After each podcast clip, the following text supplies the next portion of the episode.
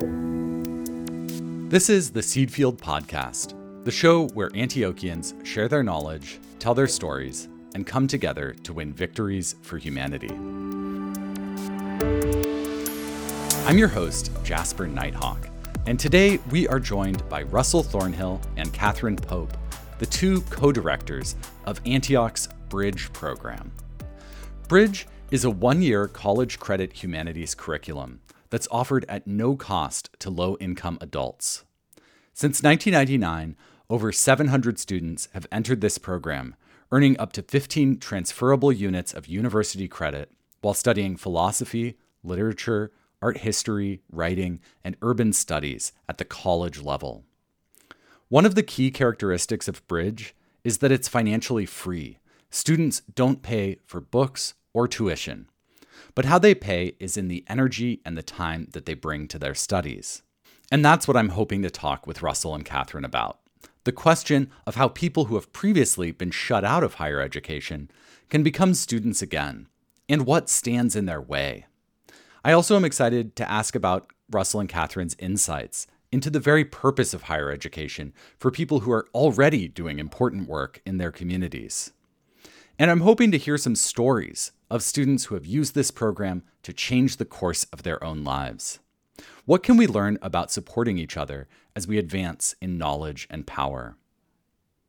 I should say, this interview pairs really well with a conversation I had last season with Ingrid Ingerson about the Clemente course, a similar program that offers low income adults the opportunity and support to take college level classes in the humanities. That conversation focused in on educational trauma, and I'm going to be sure to link to it in the show notes. But I'm anxious to get into this conversation and to learn more about the support and education of non traditional learners. So let me bring on our guests. I'll start with Russell Thornhill. Today, Russell is teaching faculty in Antioch's undergraduate studies programs, and he serves as co director of the Bridge program. He holds an MA and a BA from Antioch University, and alongside his teaching, he's currently a student in our Doctor of Education programs. Welcome to the Seedfield podcast, Russell. Thank you so much. It's so good to be here with you, Jasper. Our other guest is Kathryn Pope, who serves as core faculty in our undergraduate studies program, and alongside Russell is co director of the Bridge program. Kathryn is an alum of Antioch's MFA in creative writing and of the Antioch MA in urban sustainability. Thank you. Thank you for having us.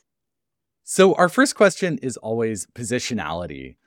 We feel like at the podcast, and I think largely at Antioch, that your life experiences and also the position that society has accorded you on account of your birth and, and who you are really influences how you might approach any given subject.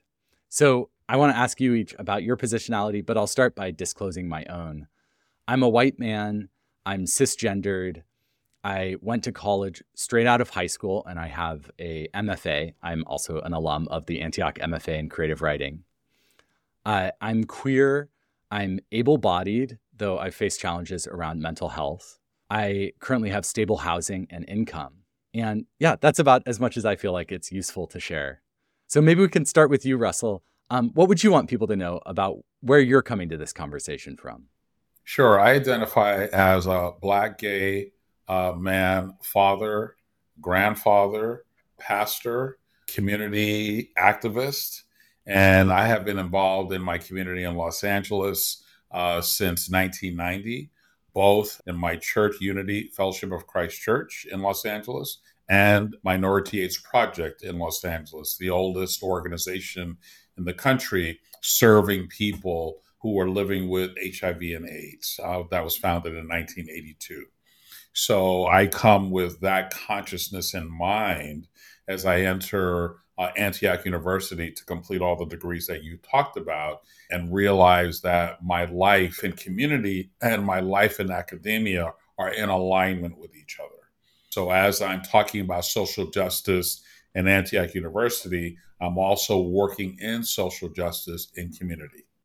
I love how you put that. And Actually, before we get to you, Kathryn, Russell, I was hoping you could expand a little bit. You mentioned your many degrees and kind of what you brought with you to Antioch. So I entered Antioch in 2010 to complete my undergraduate and master's, as you've already said.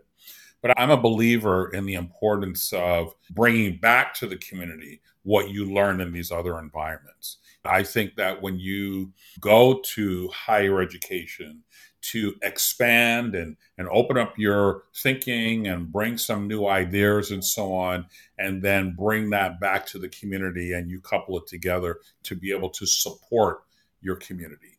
And in my community, I work with people who are living with HIV, people who are living with AIDS, people who are disenfranchised in, in various ways. I work in the LGBTQI community in South LA, and I work to enrich in the ways that I'm able, enrich the lives of my fellow brothers and sisters who are living in community. So when I was introduced to Bridge by the founding director, David Tripp, in, in 2010 and 2011, Bridge became an extension of the work that I do in community. Well, I'm excited to talk about who you've brought into this program and, and what you've seen them accomplish. But first, I want to, Kathryn, bring you into the conversation a little bit more and ask you to start off what your positionality is and what you think people should know you're bringing to this conversation. I'm a white cisgendered woman. I also went to college right out of high school. It almost didn't happen, but it did. And education changed my life quite dramatically. Yeah, Kathryn, I was curious if you could tell us more about your educational history and how it brought mm. you to this work. I was raised in a pretty uh, pretty insular rural community before the days of the internet, so we had sort of limited access to information from the wider world we did have a public library and my mother would give me time at the public library every Thursday afternoon. And I was a curious child with maybe a, a unique cognitive style. And I just devoured the library as much as I could every Thursday when I was there oh. because I wanted to know about the world. I wanted to know what was outside the, the very small community that I was part of. But I also didn't think I deserved college. And so when it came time to finish high school, I declared I'm going to use the public library as my college. And then my parents wouldn't have to worry about money. I wouldn't have to go into debt and everything would be great. I wasn't a first generation college student, and my parents really discouraged that idea of using the public library as my educational center. Yeah. And um, luckily, I got a scholarship and was able to do my undergrad through a scholarship.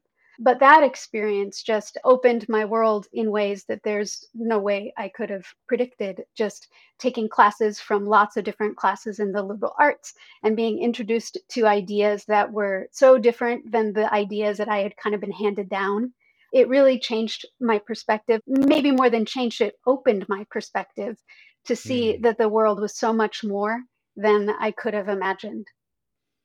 That's beautifully put. And hearing both of you, I feel like you're both true believers in the transformative potential of education and have experienced it firsthand.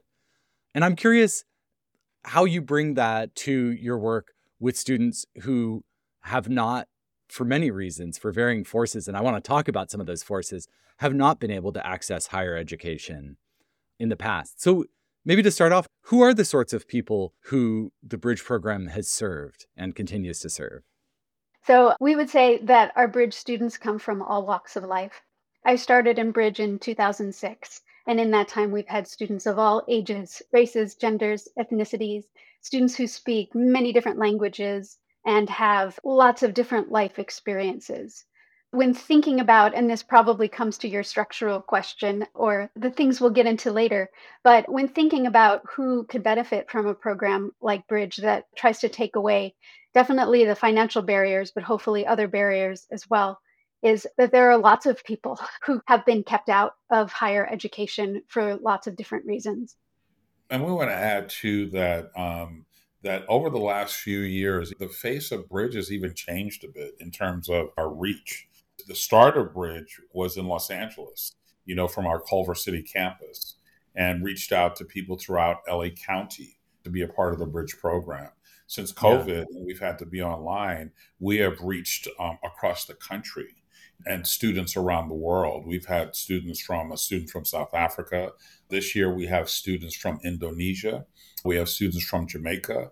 We have students in our classroom who live in the United States and represent about six other countries and, and six states around the country. So, what has happened with Bridge, because of the excitement and the energy that has built and the word of mouth, uh, working with the LA Public Library and working with Clemente and working with other community programs, church programs, and so on, people are interested who otherwise may not have gone to school for whatever reason. Those are the things we're talking about right now. Have found this free program to open their eyes, open their thinking, open up a new pathway so people from around the country now want to be a part of the Bridge program. That's beautiful. I have to admit that I didn't know that you were reaching students from beyond the LA area now through the miracle of online education. Yeah. But I'm curious, Kathryn, you mentioned obstacles that go beyond just financial obstacles. What are some of the other obstacles that keep people who want to access higher education from actually doing so? So, a lot of students who would be considered returning students or non traditional when it comes to that age range of 18 to 22 may have work and family obligations. And some students have multiple family obligations and holding together so much in their lives. And then also, there are students who say, you know, I haven't had the time for myself, and now maybe it's my time to do something. Um, there are other students who struggle with technology or struggle feeling like they've been out of school for so long. Maybe it's not possible to come back. So, lots of different reasons. I guess I could keep going thinking through all the students I remember over the years and mm-hmm. what I what I've learned from them.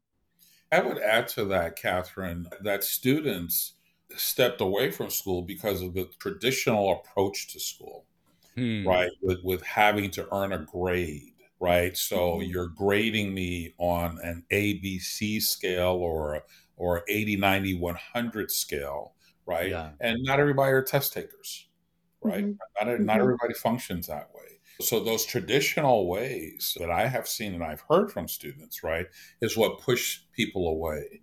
So when you yeah. come to Antioch University and the Bridge program, that's an extension of Antioch University, you're in a more non-traditional format mm-hmm. where we are a body of a community of learners, where we are learning from each other. And we provide written evaluations to help students to have a written document about how they're doing, as opposed to a letter grade that may not reflect how they're really doing. Right. So, yeah. our non traditional approach also supports students who have felt that they did not want to be in the traditional environment that didn't work for them. Russ, that reminds me of uh, students over the years who have said that they were pushed out of their previous school with some of the things that happened in high schools, especially uh, shortly after No Child Left Behind. And also students who were told they were not college material or they had a reading level that was so low or told by teachers that they would never amount to anything. Yeah. And those messages really stick with students and decades later can still be damaging their idea of whether or not education is something that's for them. Yeah, you brought up No Child Left Behind, and I really appreciate that is something that was a national policy proposed by the Bush administration that that demanded that all schools implement testing programs and schools that that where their t- their average test score was judged to be too low would have funding removed, would have control removed, and what that meant is that it was a systemic encouragement to schools to keep this artificial test scores higher. And they could do that in some cases by expelling the students who were not getting the highest of test scores. That to me is like a useful thing to point to because it literally was policy at the federal level. It's not just a mean teacher saying, like, you're never going to amount to anything. Not to say that those don't have effects, but this is a systemic effect. Yeah. yeah. Yes, yes. Russell, you started talking about some of the ways that you support students who may have been derailed in some cases, you know, decades ago or more recently left high school, whatever the background may be, that you have different ways that you support students as they re-enter a landscape of education and higher education. I'm curious if there are other ways that you support students beyond uh, letting go of of letter grades. Yeah, I, think one of the things that's important in, in academia, and I, and I teach in our undergraduate program as well, And what I carry with me from my own journey, you know, in academia and working community is how do we make academia relevant to what you're doing in community? And that's a big piece for me in, in my classrooms is to not just talk about the theory, right? Not just to read the text, but it's draw the relationship for students to their work in community. They're already doing work, right? And it's acknowledging what they're doing. It's not dismissing it, it's acknowledging it. And there may be something here that will enhance what you're doing right? Mm-hmm. So so I have found success when I draw those links together. You know, we identify what you are doing in community. And then let's go ahead and take a look at these texts and whatever we're reading, and then draw the link between yeah. what are talking about in the classroom to what you're doing in community. And that helps to make the experience more engaging for students, right? Because now you're giving me tools and I'm, I'm gaining tools that I can use in my real life work in, in community. Yeah. The concept that something might be applicable to your actual life and you would be more interested in that. And because we're in an environment of community of learners, it's not all of what I think is right, you know, is is what are you gleaning that's right for you? Yeah. Part of my approach in my classrooms and workshops and whatever it is I'm doing is that I don't dismiss what you're doing, mm-hmm. right? What you're doing is important, and we want to talk about that. We want to acknowledge that, right? And then as we're reading and then we're hearing from other students, that's a part of that community of learners environment, is what is the individual gleaning, right? What are they capturing that they can take back with them to enhance what they're already doing in community? Yeah. What I'm hearing from you also is that you're not treating the student as someone who's innocent of all knowledge and kind of like a blank slate that you fill up with your own wisdom but you're dignifying some of the expertise that they already have as people who are engaged in their worlds. That that is absolutely correct. That's absolutely correct. Yeah, another way of stating this question, which I'm trying to understand more about the bridge program and your approach, is to say, do you have any advice for other people who might be supporting non-traditional learners, people returning to higher education environment, both family and friends, but also maybe other teachers? Well, I think a piece of it we just said acknowledge that people are coming to the classroom with knowledge and information. That mm-hmm. that's happening. Don't dismiss that.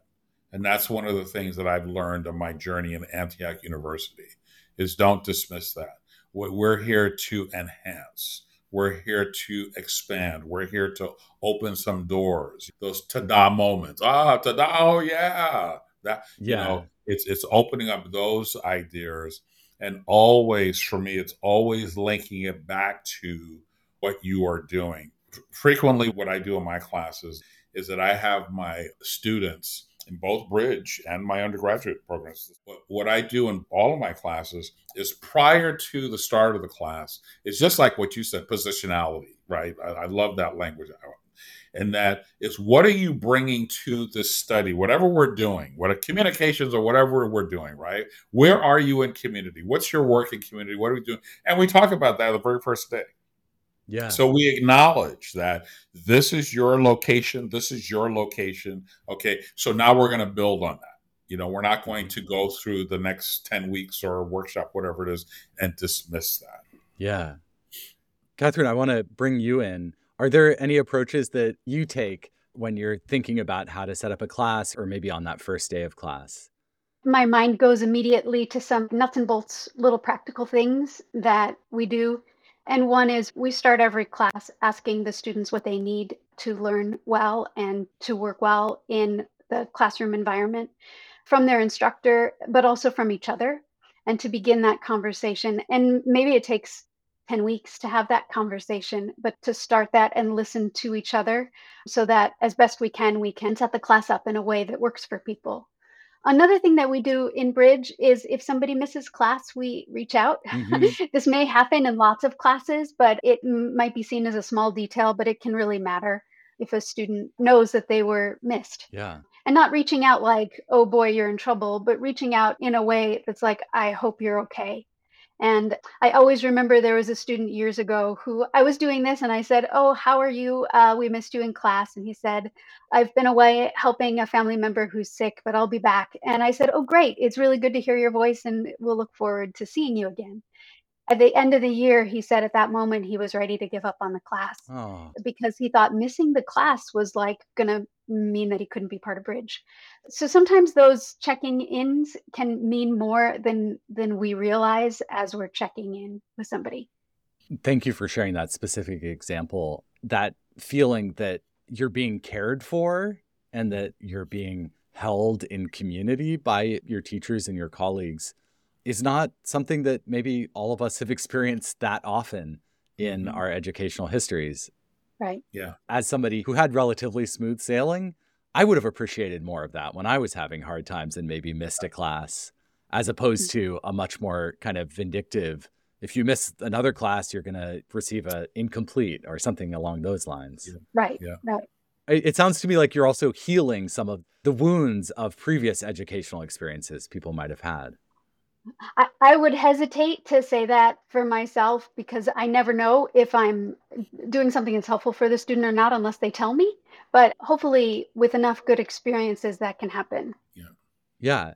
I want to turn and talk about some of the outcomes and maybe some specifics of Mm. how you've seen students going through your program and programs like it be able to serve their own communities better, be able to achieve the things that they want to in their own life.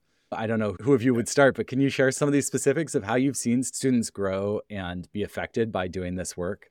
Well, you can imagine over the years of having over 700 students that lives are changed. About five years ago or so, uh, Kathryn, maybe four years ago, we worked on our strategic plan for Bridge. And the people who were going into the community and talking to both Bridge students, alums, faculty, folks across the board, the single line that came up from everyone that was important is that how Bridge changes lives people have gone through many different experiences and have come out on the other side with finding their self worth, that they are valued and they're valuable. We have one student in particular, and there's a number like this. This is only one example. This individual came into the Bridge program. Uh, they were homeless, drugs, they had that street environment that they were engaged in. They found their way to the Bridge program. And after completing the Bridge program, they were inspired to continue on. So they had enough units because even though they had found themselves homeless and drugs and so on, they still had college earned credit from other places, right? And Antioch University accepts that. So they went through the Bridge program. After the Bridge program, they were accepted into Antioch's undergraduate program. They graduated from the undergraduate program. And from there, a same student went on to our master's in psychology program. So Wow. they went from Bridge to undergraduate studies to master's in psychology, graduated from the master's in psychology program. And back in that day, and Kathryn, you can help me with the numbers, was probably about five or 600 graduating students, right? And this particular student was voted by the professors to be the commencement speaker. So this student went from the streets to bridge to undergraduate to MAP to being the commencement speaker and continuing doing work and supporting people in community. That's such an amazing story.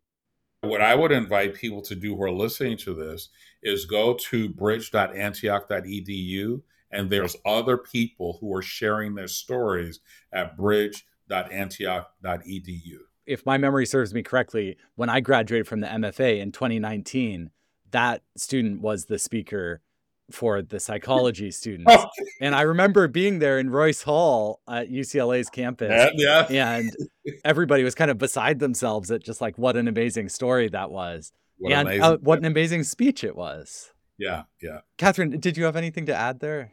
I was remembering that day in Royce Hall as well. But in talking about what's happened with some of um, the students who've been through Bridge over the years, Russell and I were talking about the number of students who share Bridge with others. So Mm. that's something that happened all the time. Um, students will say, I heard about you from someone who had been through the program before.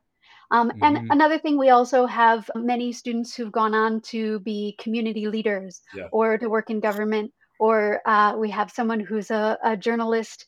So there are many ways that students kind of carry on some of the conversations we've had in Bridge in different parts of their lives. Yeah.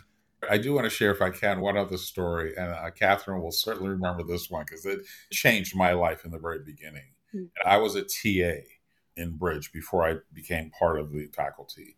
And I have a certain way of how I like to show up and how I think people should show up, right? And this one student showed up every week, sagging, coming into the classroom. And that was my own stuff, but that was troublesome for me. That This they, is this is the style of wearing your pants rather low. this is a style of wearing your pants. And and I kept like, oh my God, let me say something. And I would try to position and say something because I'm coming from a different era. We move into the final quarter of bridge. So I'm helping them to make sure they get all their work in so that they can be a part of the commencement. And so I remember sitting and talking with him. So the student was sagging all year long. He said, Russ, I'm pushing to finish. I really want to finish this because I never graduated from high school. I was formally in the system, right? And my mother never saw me walk the stage. Hmm. And I want to finish the bridge program because I want my mother to see me walk the stage. Well, you could have picked me up from the floor with all the tears Wow. because where I was thinking in one way about how things should look, you know, how people should show up, he was showing up in a very particular way. And I have actually since seen him. You know, probably just a couple of years ago, I was out in community and I saw him in community and he was doing great stuff and so on. But Bridge changed his life. Yeah. And he had a very particular reason for doing it because he wanted to do something for his mother because he didn't know whatever the future was going to be. Yeah. Well, I love your two examples. One is somebody who's experienced incarceration and our criminal legal system, and another is somebody who's experienced homelessness. And these are both massive issues in our society Yeah. that affect tons of people. And yet, I think our society is set up so that people often making the decisions that most impact those communities often need to have these kind of credentials of oh do you have a college degree? Do you have a, a master's degree? in order to be in a place where you can actually change things on a larger scale. Yeah.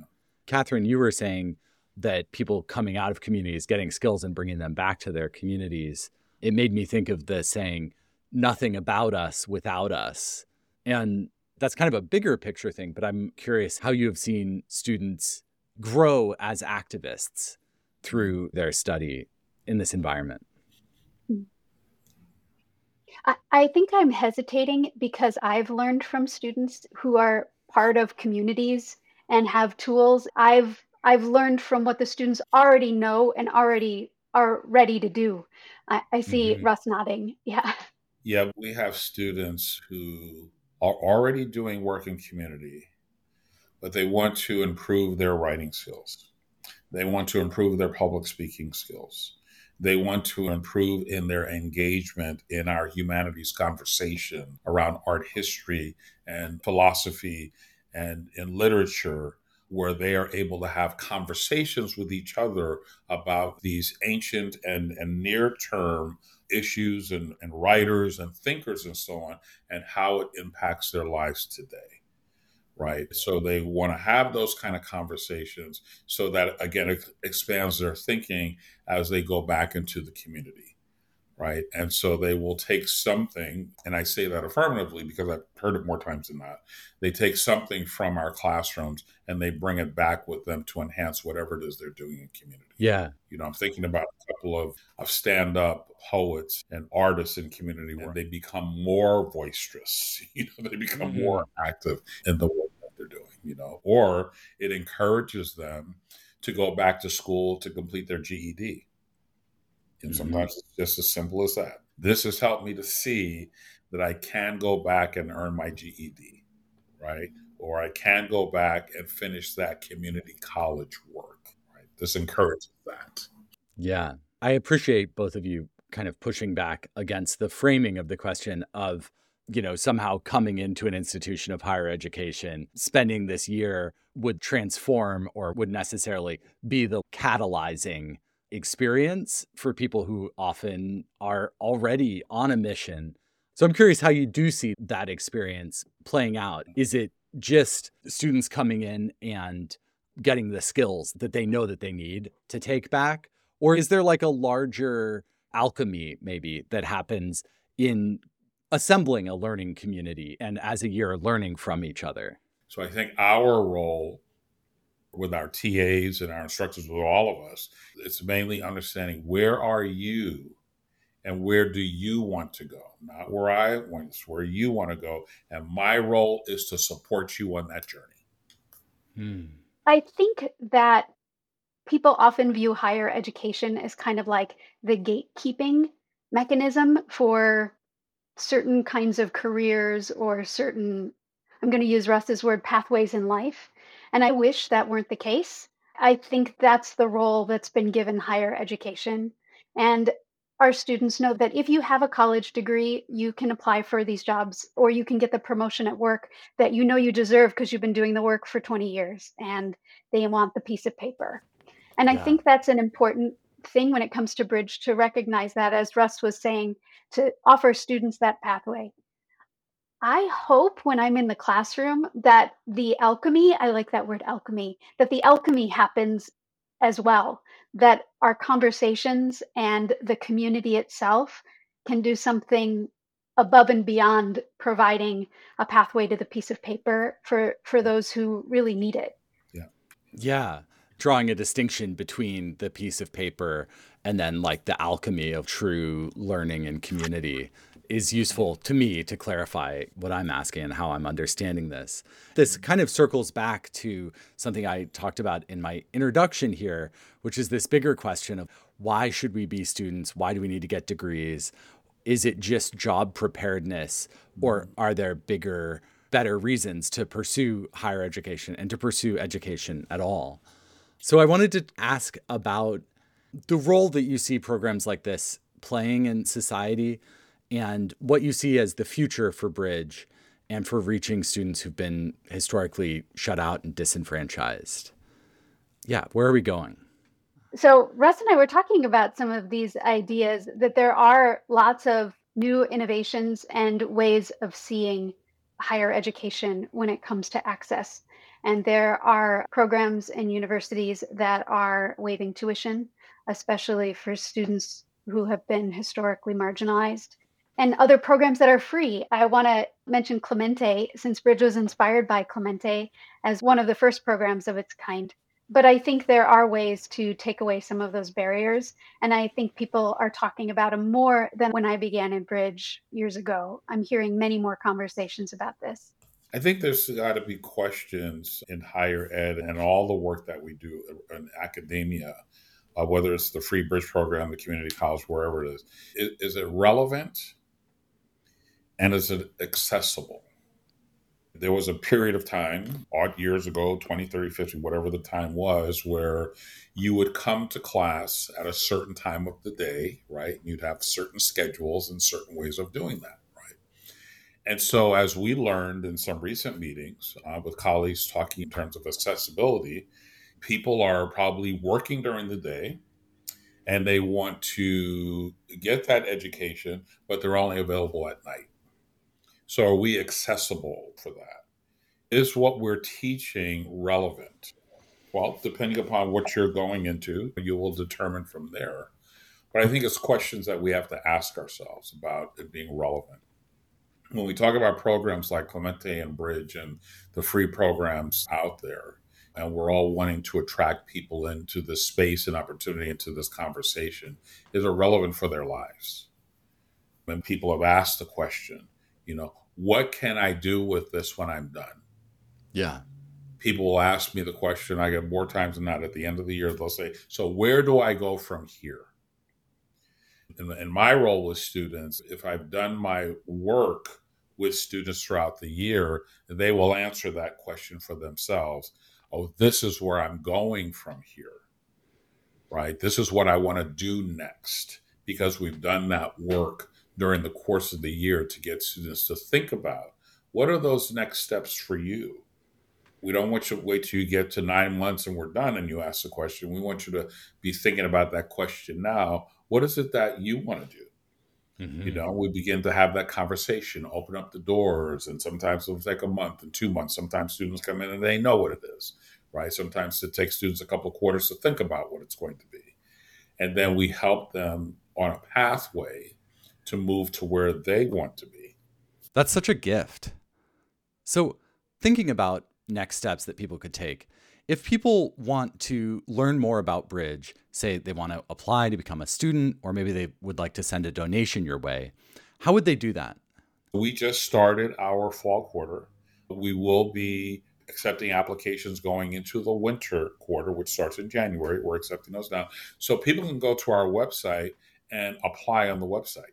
And that's at bridge.antioch.edu. Bridge.antioch.edu. Bridge is financially free to our students. Our students don't pay for books, they don't pay tuition, they don't pay anything. What they pay is in the energy that the, that they bring to the room. Yeah. But financially, Bridge is free. So there may be some people out there who are asking the question, which is a fair question, how do you all fund Bridge? And that's by individual donations, large and small donations, all of them support the Bridge program. And again, uh, we would invite you to go to bridge.antioch.edu and donate right there. And know that your donation goes directly to supporting the Bridge program. And we thank you for those donations. That's great. Well, thank you so much, Russell and Kathryn, for taking the time out of your busy schedules to come and chat with us here. Thank you. Thank you, Jasper. This is this has been great. We hope we can do it again. The bridge program that we've been talking about is based on Antioch's Los Angeles campus, and it's available to low income adults around the world. If you would like to learn more about Bridge, either to apply as a student or to make a donation, please visit the Bridge website that's at bridge.antioch.edu, and we'll put a link to that in our show notes. We'll also link there to an episode that pairs really well with this one my interview with Ingrid Ingerson, titled The Students Healing Educational Trauma by Studying Literature, History, Art, and Philosophy. We also recently published an in depth profile of Russell Thornhill on Common Thread, Antioch's University News website. Find a link to that in our show notes. We post these show notes on our website, theseedfield.org, where you can also find full episode transcripts, prior episodes, and more. The Seed Field podcast is produced by Antioch University. Our editor is Johanna Case. I'm your host, Jasper Nighthawk. Our digital designer is Mira Mead. Jen Mont is our web content coordinator. Carrie Hawthorn, Stefanie Paredes, and Georgia Bermingham are our work study interns. A special thanks to Karen Hamilton, Amelia Bryan, and Melinda Garland. Thank you for spending your time with us today. That's it for this episode. We hope to see you next time. And don't forget to plant a seed, sow a cause, and win a victory for humanity. From Antioch University, this has been the Seed Field Podcast.